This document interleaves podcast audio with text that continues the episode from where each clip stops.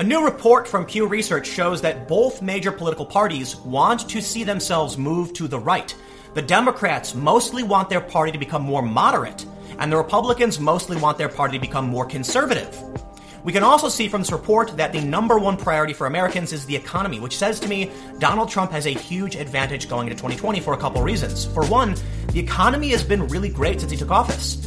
But with even Democrats saying they want to be more moderate, Many of these Democratic candidates are adopting far left rhetoric because they believe the progressive wave will carry them, when in reality, most people want to be closer to the middle. There are some other issues too, like the fall of New York digital media, that says to me maybe the US is heading to a more conservative space, from investment to sentiment. So today, let's take a look at this report from Pew Research and some of the other issues surrounding a push to the right in America. But before we get started, make sure you follow me at minds.com forward slash timcast. There have been many changes to the YouTube algorithm, so I want to set up on a different platform to make sure if anything happens here on YouTube, you can still find my work at Minds. And if you want to support my work, the easiest way is simply to share this video and help spread the message. This tweet made its rounds yesterday from Pew Research Center. Most Republicans want to see their party move in a more conservative direction. 53% of Democrats want the party to move in a more moderate direction, while 40% favor a more liberal direction. What's interesting about this is that Democrats do mostly want to go more conservative, but there's still a decent amount of people who want to go more liberal it would seem that Democrats are pretty divided on the direction they need to go. And I want to highlight this graphic I've shown time and time again from The Economist, where we can see that since 1980, the Democrats have begun to spread out further and further left, while conservatives have actually started to come together around core ideas. What's interesting here is that the Pew data kind of agrees with this. That Republicans are in more agreement in the direction they need to go than Democrats are. Democrats are actually rather split. But what's interesting about the data from Pew is that not only are they split, but Democrats view themselves as more unified than Republicans. But let's take a look at the actual report. It's titled Public's 2019 Priorities Economy, Healthcare, Education, and Security all near top of the list. Growing share sees great deal of difference between the parties. At the outset of Donald Trump's third year in office, the public's to do list for the president and the 116th Congress spans domains with the economy, healthcare costs, education, and preventing terrorism, all cited as top priorities by majorities of Americans. The public's agenda for the president and Congress is only modestly different from a year ago, but reflects a continued evolution of the national agenda. Taking a look at this graph, public's policy priorities for 2019, we can see that several of the top issues are going to play well for Trump. The economy, for instance, and terrorism. I don't think Trump would score well with healthcare costs or education, but he could. However, with the economy being number one, this will be a huge advantage for Trump going into 2020. But let's take a look at how people are feeling in the political parties. This is the graph we just looked at over on Twitter. We can see that in 2019, 53% of Democrats want to be more moderate and 40% want to be more liberal. It looks like there's a fairly even split between which direction people want to go, with more wanting to go further left and more wanting to go back to the center. But there are more people, about 13% more, who want to be more moderate. This is ultimately good news for the Republicans for a few reasons. The Democrats are divided, but with people wanting a more moderate candidate. If Democrats do prop up someone who is far left, these people likely will not vote, will vote third party, or might actually vote Republican.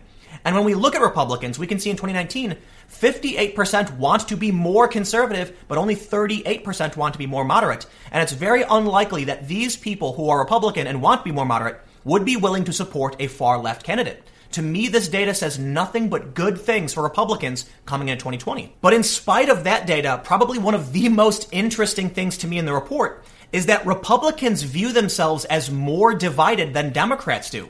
They say in January 2019, 41% of Republicans feel mostly divided, and only 55% feel mostly united. Now, this is a big change from 2017, where most felt they were divided and only 35% felt united.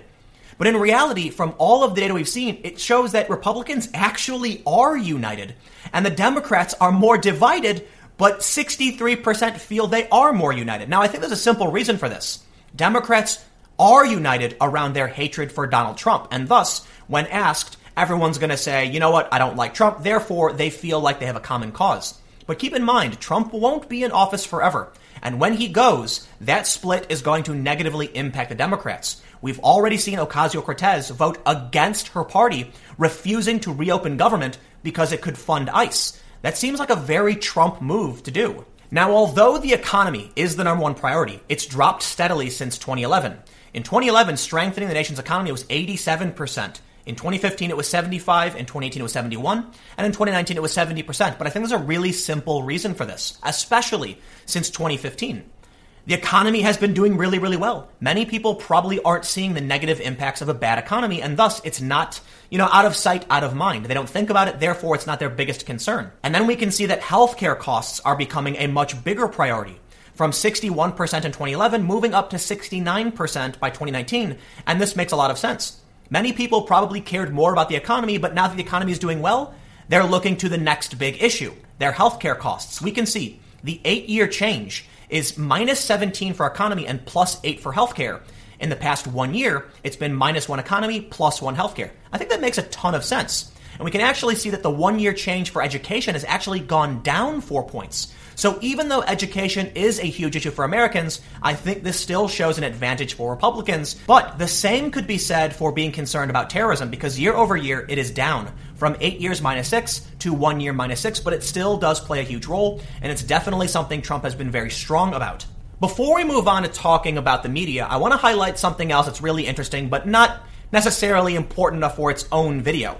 Josh Kraushaar, who is the politics editor at National Journal, tweeted, more NBC Wall Street Journal poll. Pelosi's negatives shot up during the government shutdown more than any other poll. Now the most unpopular politician tested in the survey. Well, outside of Trump, which he should have added. In this snippet, which is a section of an NBC Wall Street Journal poll, we can see that Nancy Pelosi has a 47% total negative and only a 28% total positive. That means there is a 19 point difference we can see that Mitch McConnell is only 35 negative and only 17 positive. Now, this makes sense. More people know and care about Pelosi. But it would seem that Trump isn't the only one who bore the brunt of negative press from the shutdown. While Donald Trump still has 51% total negative, Pelosi is not far behind at minus 47. And here's why I think that's important. Nancy Pelosi is essentially the face of the Democrats at this point, and she's considered to be more of a moderate Democrat, not one of these far left progressives. If she's frowned upon and the Democrats do want to move in a more moderate direction, then she's not the person they need. And I'm not entirely sure there's going to be a candidate for the Democrats that is going to be able to unite all of them.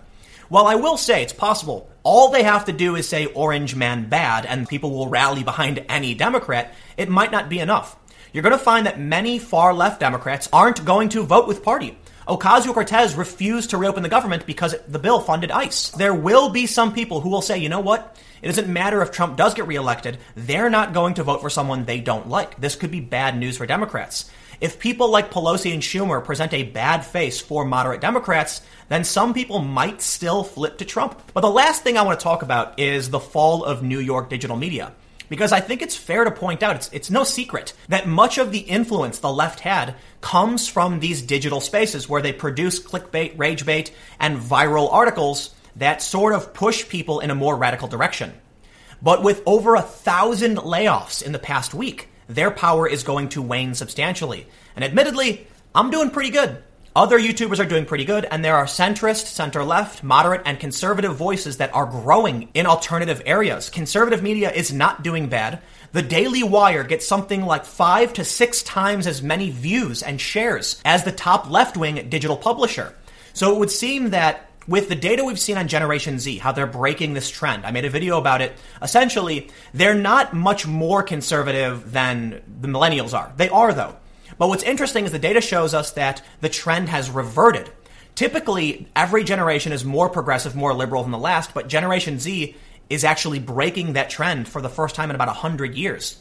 With that in mind, with the rise of certain voices that are more moderate, more centrist, with people like PewDiePie saying things like the wage gap isn't real and doing a review for Jordan Peterson's book, with the fall of the New York digital media space, and now with data from Pew Research Center saying even Democrats want to go more moderate and even conservatives want to go more conservative, it really does sound like there is a big cultural shift happening. And I think maybe it has to do with outrage culture. Because eventually people just get fed up with someone digging up tweets from 10 years ago, dragging someone through the mud, and costing them their job. Nobody wants to live that way. Many of these ideas pushed by the far left get thrown into question. Ilhan Omar, heavily criticized for defending the black Hebrew Israelites in the Covington situation, and the media, running the fake news and having egg all over their face a day later when they realized they got the whole story wrong. I think people are starting to realize the outrage culture, the far left identitarian stuff doesn't work, is making everything bad. But ultimately, the more you see people shrieking with purple hair and trying to shut down events, the more you turn people away from your side. This is why it's been particularly disconcerting to me to see the actions of Antifa and the far left and the media run defense for them. Because regular people care about the economy. They don't care about your weird obsession with a tiny fraction of people who hold ridiculous political views. We know that the far right, as they describe it, the white nationalists and supremacists, are a tiny group of people, but for some reason, the media won't shut up about it, acting like it's the end of the world and there's millions of them. They've actually run articles claiming that to be the case. When even the Southern Poverty Law Center and the Anti Defamation League say it's only about 10,000 in the entire country. The average person doesn't see this cultural nonsense. They go outside, they go shopping, they buy milk, and they wonder why the cost of milk went up. They wonder why the gas prices go up. Today, gas prices are down and they think about that. And when it comes to elections, when it comes to their perspective, seeing these fringe weirdos run amok throughout the streets, bashing people over the head and starting fights, is not something they want to vote for. Seeing newly elected progressive politicians defend people who try to join ISIS, yes, that actually happened, or defend the black Hebrew Israelites is not something they want to vote for. And we can see this reflected in the Women's March. The anti Semitism controversy covered by the New York Times led to the fracturing of the Women's March, yet for some reason, progressives like Ocasio Cortez still insisted upon speaking at this event, even when mainstream Democrats said enough. It says to me that the left is fractured, is fracturing further, and regular folks want to be more moderate. I can only assume that this is going to push itself into 2020 with bad news for the fringe and far left. But let me know what you think in the comments below, and we'll keep the conversation going. How do you feel about all this data? Look, Democrats want to go more moderate. It doesn't mean they want to be conservative, but it definitely looks like at least more than half of them want to move away from the far left. But there's still 40% that want to go far left, so this could just result in a divided, a fractured Democratic Party. And interestingly, I made a video about this not that long ago, only, only about a week ago, where I said Democrats are being fractured by far left extremists, and now we can see the data from Pew Research. But maybe I'm wrong. Comment below, we'll keep the conversation going. You can follow me on Minds at Timcast, and I'll have more videos on my second channel, youtube.com slash timcastnews, starting at 6 p.m. Thanks for hanging out, and I will see you all next time.